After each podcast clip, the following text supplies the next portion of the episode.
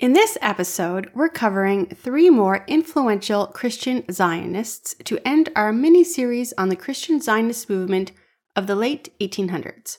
We're going to return to this when we get to the early 1900s and the rebirth of Israel. In the meantime, here are some more Christians who were influential in the Zionist movement.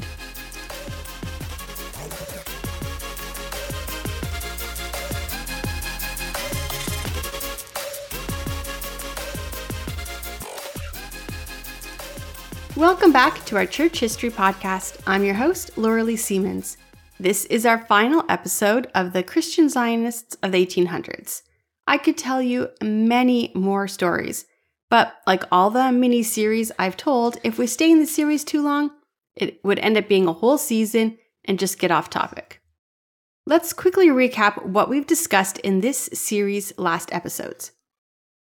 In our first episode, The Jews and the Church, we went over the history of the Jews and the church and also how Israel was given the name Palestine. You can go back and listen to that information. But a reminder Palestine is a Greek name Romans gave to a Jewish land as a way to humiliate them after they defeated them in two back to back rebellions, where the Jewish people were trying to free themselves from Roman rule. Remember, the Arab language used by people in that area today do not have the P sound or letter in their language, so they can't even say Palestine or write Palestine in their Arab language. Also, the Palestinian flag was blue and white with a yellow star. The Palestinian flag we see today was invented in the 1960s and was never associated with any country. In our next episode, Mark Twain and the Valley of Dry Bones, we looked at the life of Mark Twain, who was struggling with his faith and was able to visit the Holy Land. He expected to see what we read about in the Old Testament, but instead found a valley of dry bones. This pushed Mark Twain even farther away from the gospel, and he never became a Christian. He wrote a humorous book about his travels to the Holy Land, which made him famous, allowing him to write the books we know him for today. I'm going to talk more about his story at the end of today's episode. In our episode, Scofield, the Cyrus of the Zionist movement, we talked about the controversial life of Cyrus Scofield and his commentary on the Bible that led many Christians to believe the Jews would return to Israel before the return of Christ. In that Spafford family shares God's peace with the world, we looked at the life of the Spafford family, famous for their song, It Is Well With My Soul, and their call to work with the Jewish people in Israel. We looked at the work they did with both the Jewish and Arab people, the effects of World War I, and the day Britain took control of the land from the Ottoman Empire. Last week, we looked at Lord Shaftesbury. The boy survived an aristocratic yet abusive childhood, and then made it his passion to promote Zionism in Britain.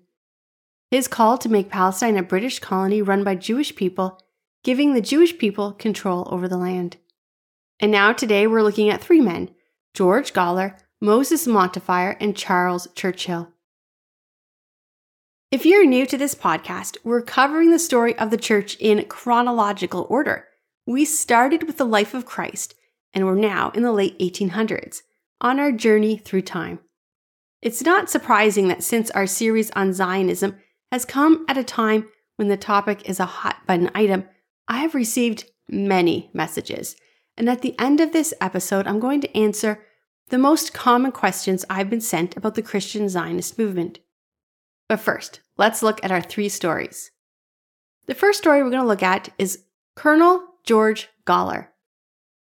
In 1796, George Gawler was born in the quiet hamlet of Southsea, England.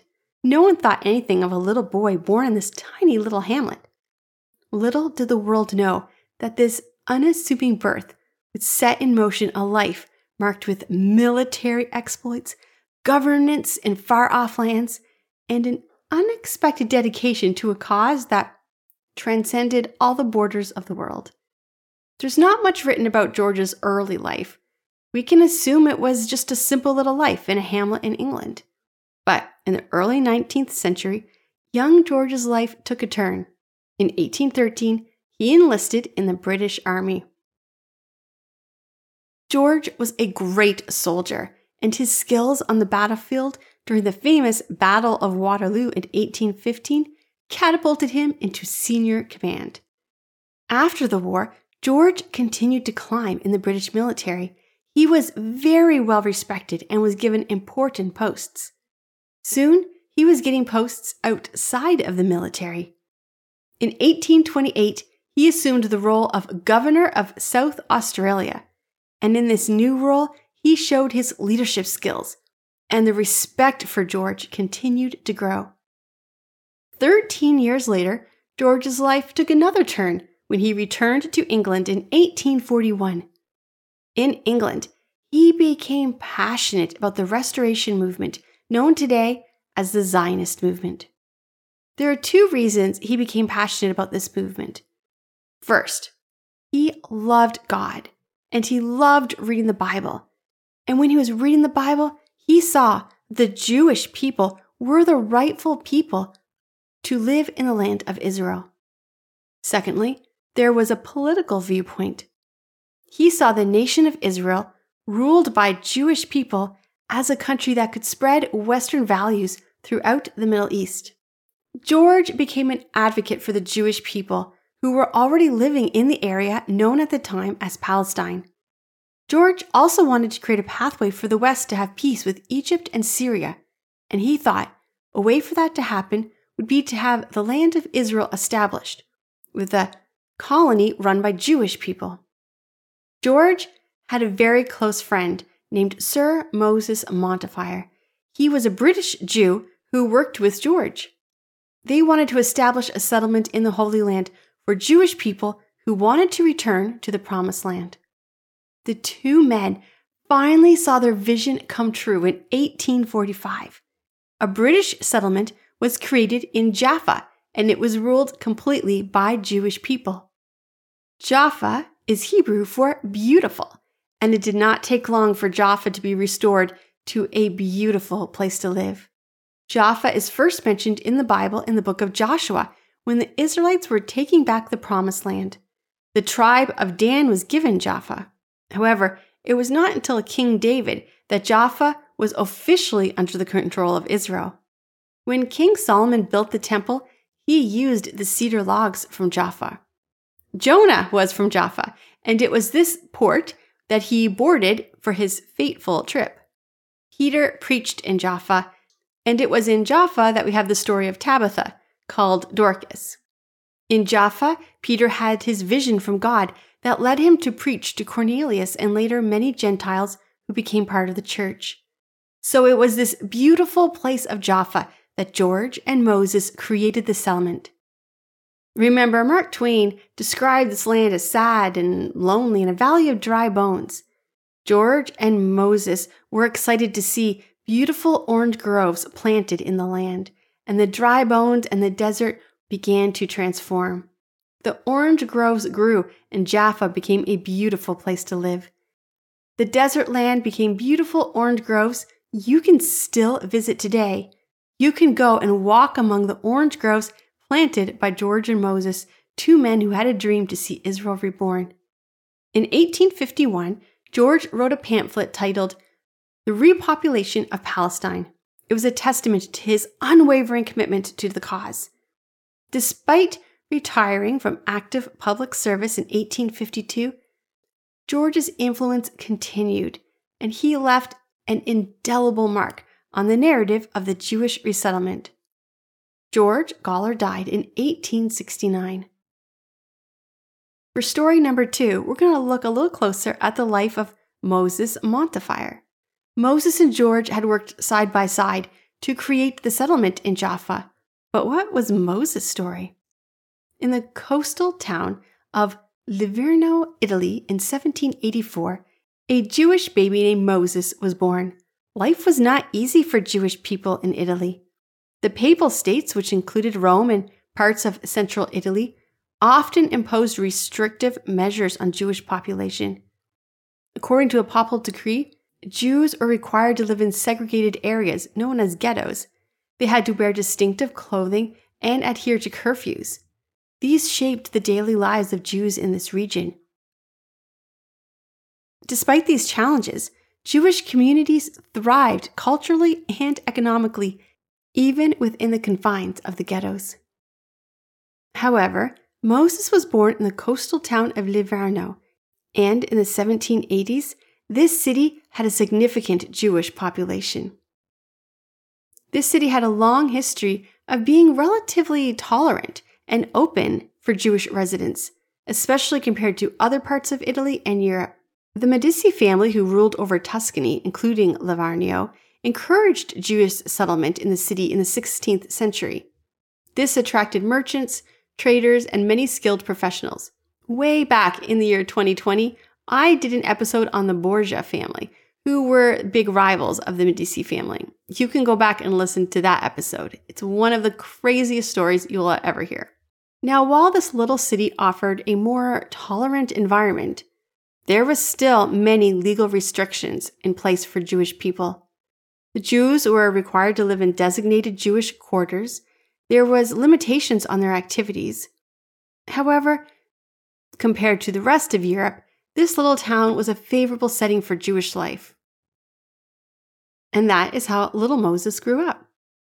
At the age of 21 in 1805, Moses left the small little coastal town in Italy and he went to England. The bustling streets of London became his new home, and by 1812, he was proud to become a naturalized British citizen.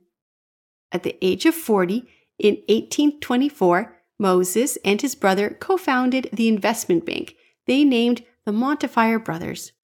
The two Jewish brothers did well, and soon they were well known, respected, wealthy bankers in England a long way from being forced to live in the Jewish quarters of a small coastal town in Italy.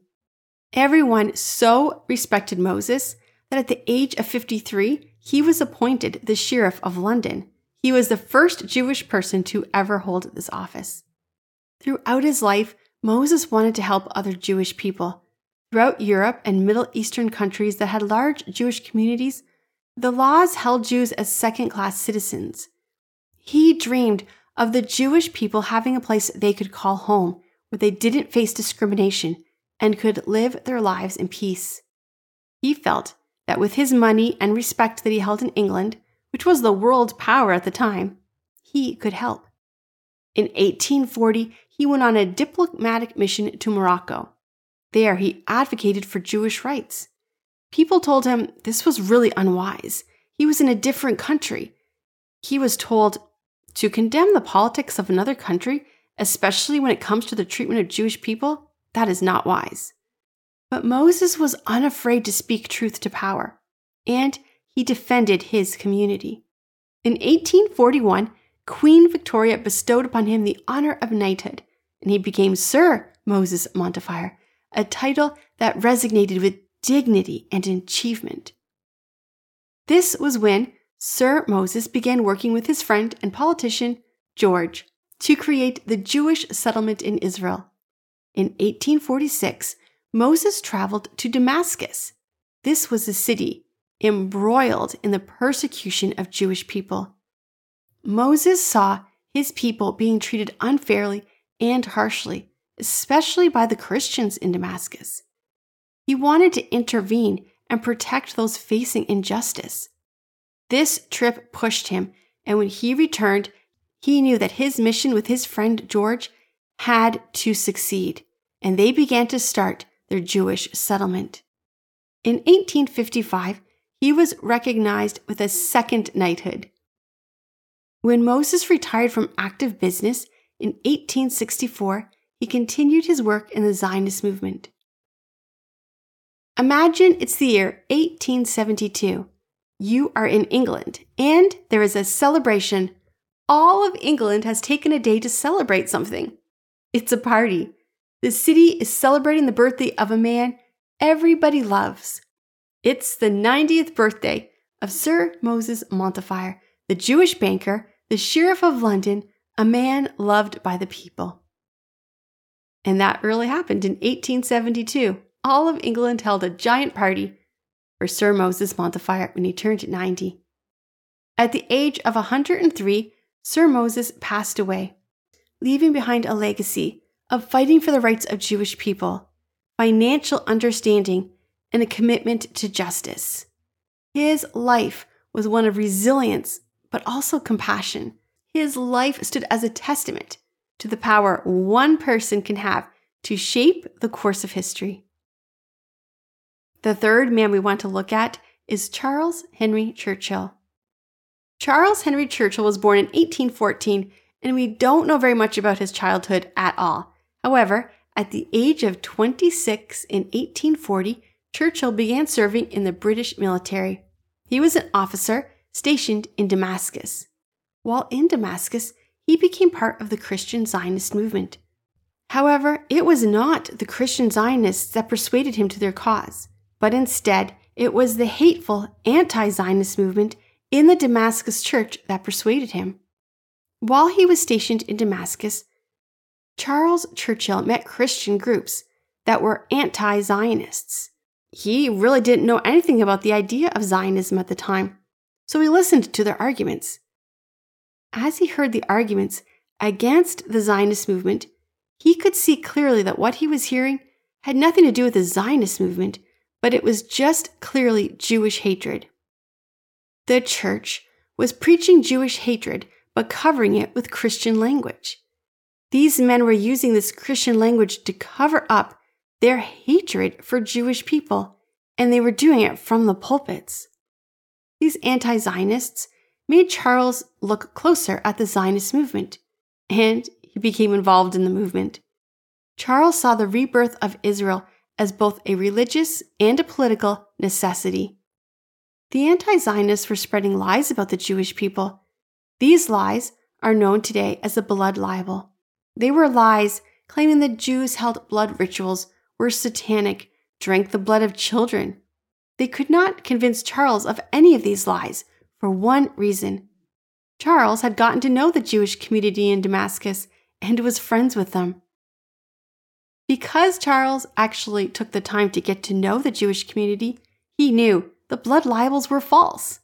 He spoke with courage, refusing to be quiet. Anytime and anywhere he heard Jewish bigotry, he would stop, and he would stop people from speaking the lies they were speaking, and he would stand for the Jewish people. He was most passionate about this in the church community, reminding them that they could not worship God, who called himself the God of Israel, while hating the people of Israel. Charles learned of a Jewish man in England who had become well respected named Sir Moses Montefiore. He began to write to him. He told Moses what he was seeing in Damascus and why the Jewish people had to have a safe place to live and call their own. They needed to have the ancient land of Israel established. He wrote all over Europe asking people to make this a priority. But it was Moses who traveled to Damascus to see firsthand what Charles was talking about. And it was that trip and his time with Charles that led Moses to push for the settlement in Jaffa. In 1853, Charles Churchill, who was still living in the Middle East, published the book Mount Lebanon. In this book, he predicted the future of Palestine. He called for the land to be taken from the Ottoman Empire and either become an English settlement or be given to the Jewish people as an independent state. Others were inspired by the work of Charles Churchill, including the man Charles Warren. In 1875, Charles Warren, who was a prominent British general and archaeologist known for his work in Jerusalem, contributed to the discussion on Jewish resettlement. He wrote a book, The Land of Promise. He proposed the intentional introduction of Jews into the region, setting the stage for demographic and political shifts. It was in 1880 that a man named Lawrence, a British Protestant with a deep commitment to Jewish restoration, published the book The Land of Gilead, suggesting that there should be a Jewish resettlement under Turkish sovereignty and British protection east of the Jordan. His strategic vision anticipated the region's agricultural potential and economic opportunities, including developing the Red Sea's resources. Charles Henry Churchill's life, especially his time living in the Middle East and his work in the Zionist movement, reflected a man whose convictions and actions left an imprint on the historical canvas. From his time in Damascus to his diplomatic correspondences, Charles' life was one of military service, diplomacy, but most important, the pursuit of justice and restoration of Israel. Today, just like George Gawler, Moses Montefiore, and Charles Churchill, we as Christians have to defend the lies being spread about the Jewish people. To be honest, I've been shocked at the amount of Jew hatred and lies that people seem open about. And once again, in the churches, Jew hatred's been covered up with Christian language. Here are a few of the answers for things people have written me about since I started this mini series. First, I've heard from many people that as Christians, they don't appreciate being told that they hate Jewish people because they don't hate Jewish people, they only hate the nation of Israel. And that if the nation of Israel had not been reborn, there'd be no violence in the Middle East or any hatred towards the Jewish people. And here's the truth. In 1929, the Arabs in Hebron, they went out and they had this huge murderous program trying to kill as many Jews as possible. In fact, in just one day, they killed 67 Jews. They hacked them to death and they mutilated their bodies. This was before Israel was reborn. Between 1936 and 1939, 510 Jewish men, women, and children were slaughtered by Arabs all across the land that at the time was known as Palestine.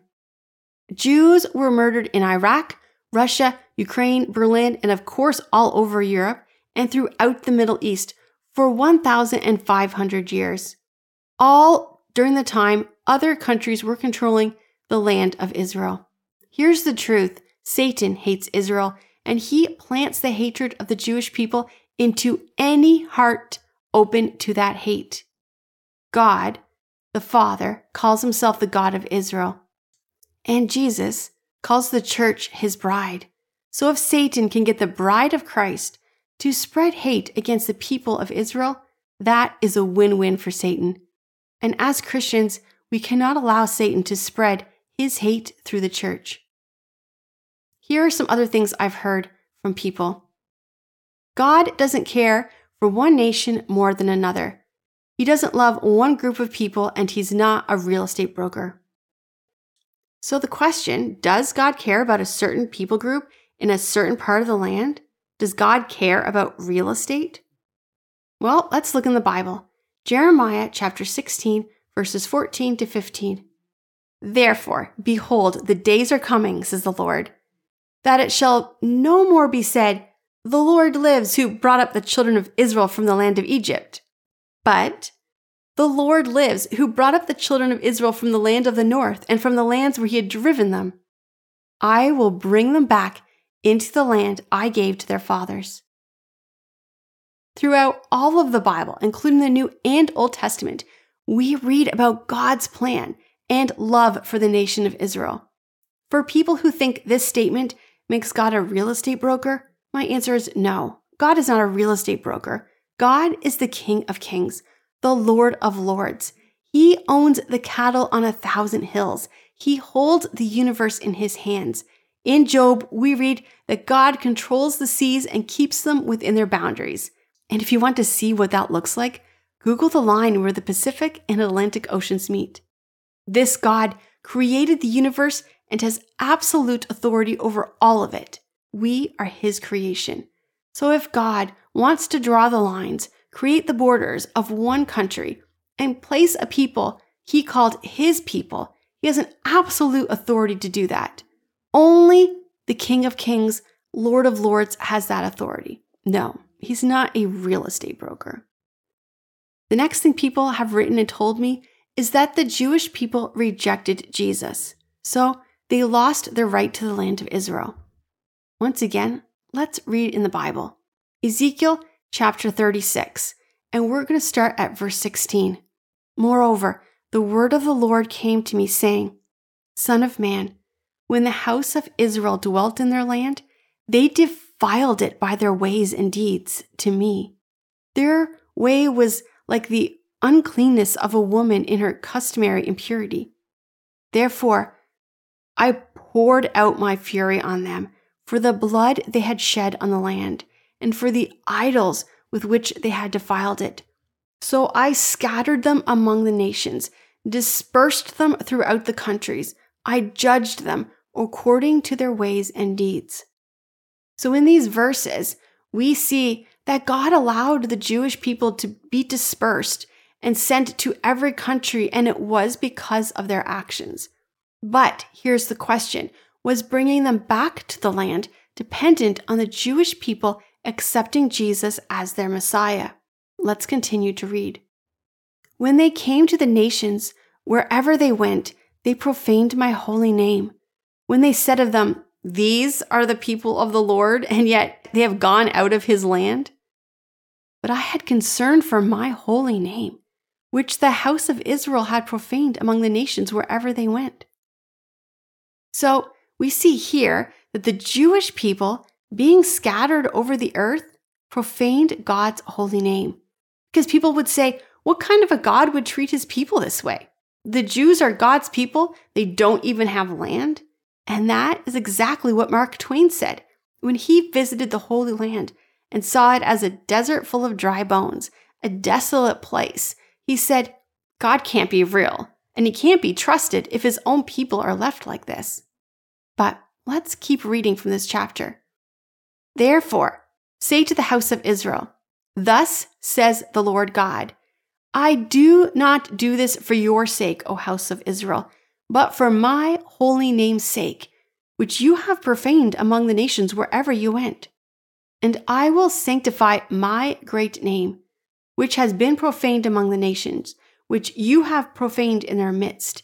And the nations shall know that I am the Lord, says the Lord God, when I am hallowed in you before their eyes. For I will take you from the nations, gather you out of all the countries, and bring you into your land. Here we see why God brought the Jewish people back to their land and used, among others, Christian men to do this, because this miracle brought glory to God. Later in the chapter, this miracle is described even more. And I will multiply the fruit of your trees and the increase of your fields, so you never need again bear the reproach of famine among the nations. And that's something we have seen as the Jews began to return to their homeland. The fields, the vineyards, the orange groves, the olives, and many other things have returned to the land. And then, as the chapter ends, God reminds them again this is to bring glory to Him. Not for your sake I do this, says the Lord God. Let it be known to you. Be ashamed and confounded for your ways, O house of Israel. Thus says the Lord God On the day that I cleanse you from all iniquities, I will also enable you to dwell in the cities, and the ruins shall be rebuilt. The desolate land shall be tilled instead of lying desolate in the sight of all who pass by. So they will say, The desolate land has become like the Garden of Eden and the wasted, desolate, and ruined cities are now fortified and inhabited. The nations left around you shall know that I, the Lord, have rebuilt the ruined places and planted what was desolate. I, the Lord, have spoken to it and will do it. We can see from Ezekiel chapter 36 that the rebirth of Israel was not dependent on the actions, the faith, or the virtue of the Jewish people. The rebirth of Israel was to bring glory to God. And everything prophesied came true.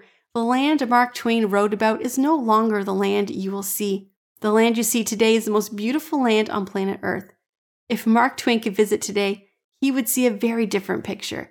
He would see the dry bones have come back to life. Another thing people have written in to tell me is that God doesn't have to fulfill his promises to Israel. In Psalm chapter 105, verse 8 to 11, we read, He remembers his covenant forever, the word which he commanded for a thousand generations, the covenant which he made with Abraham and his oath to Isaac, and confirmed it to Jacob for a statute to Israel is an everlasting covenant, saying, To you, I will give the land of Canaan as your allotment of your inheritance.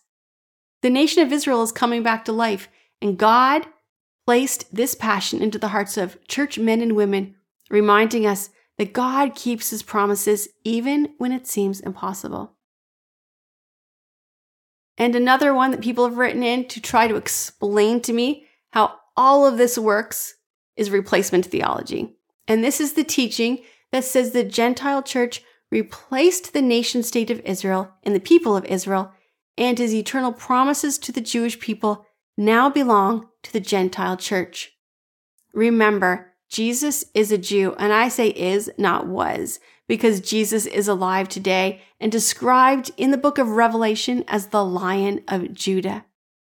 When Jesus, the Lion of Judah, returns, it doesn't say in the Bible he's going to set his foot down here in Canada, where I live, or in America, or in England, or in any Arab country. He's returning and putting his foot down in Jerusalem, the capital of the Jewish nation. The Bible, including the New Testament, was written almost entirely by Jewish men. The early church was Jewish and was seen actually as a sect of Judaism. God does have a great plan for the church. We are his bride, and he is using the church to bring glory to God and spread his message of salvation worldwide. And there are promises made to the church that were never made to the Jewish people. And we see that Jesus fulfilled many of the symbolisms that are part of the Jewish religion. All of that is true. And it's also true that God has a plan for the Jewish nation that involves a country with borders, laws, and government that has nothing to do with the church. Here's the thing God can have two plans for two different groups and run them simultaneously. The only time these cross is when Jewish people come to Christ and become Messianic Jews, and those people have the double blessing and double promises of both the nation of Israel and the church. Let's also remember that Paul was very clear in Romans chapter 10 when Paul talked about the Gentile church being grafted into God's plan. And the salvation message is laid out clearly. And Paul talks about the Jewish people rejecting Jesus. And then in chapter 11, he says, Does this mean God's done with Israel? Of course not. Here it is, I'll read it to you. I ask then, has God rejected his people, the nation of Israel? Of course not. I am an Israelite, a descendant of Abraham, and a member of the true tribe of Benjamin.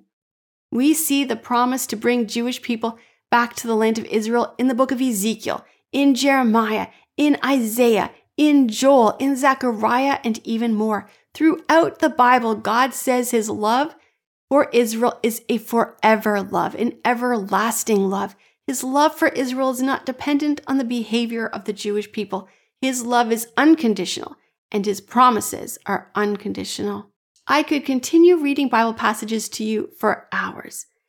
We as Christians must reject the hate filled messages that have unfortunately found themselves in the church in every era of church history. Eventually, in this series, we're going to make it to World War II, and you will see that some of these teachings, especially the teaching of replacement theology, led to the genocide of the Jewish people. But we're a long way away from that, and we'll get to it eventually. In our next episode, we leave the 1800s Zionist movement and we'll kind of put a pause on the Zionist series until we reach the 1900s. So return next week so you can hear my next episode. In the meantime, you can always go to my website, loreleesiemens.com, and check out more.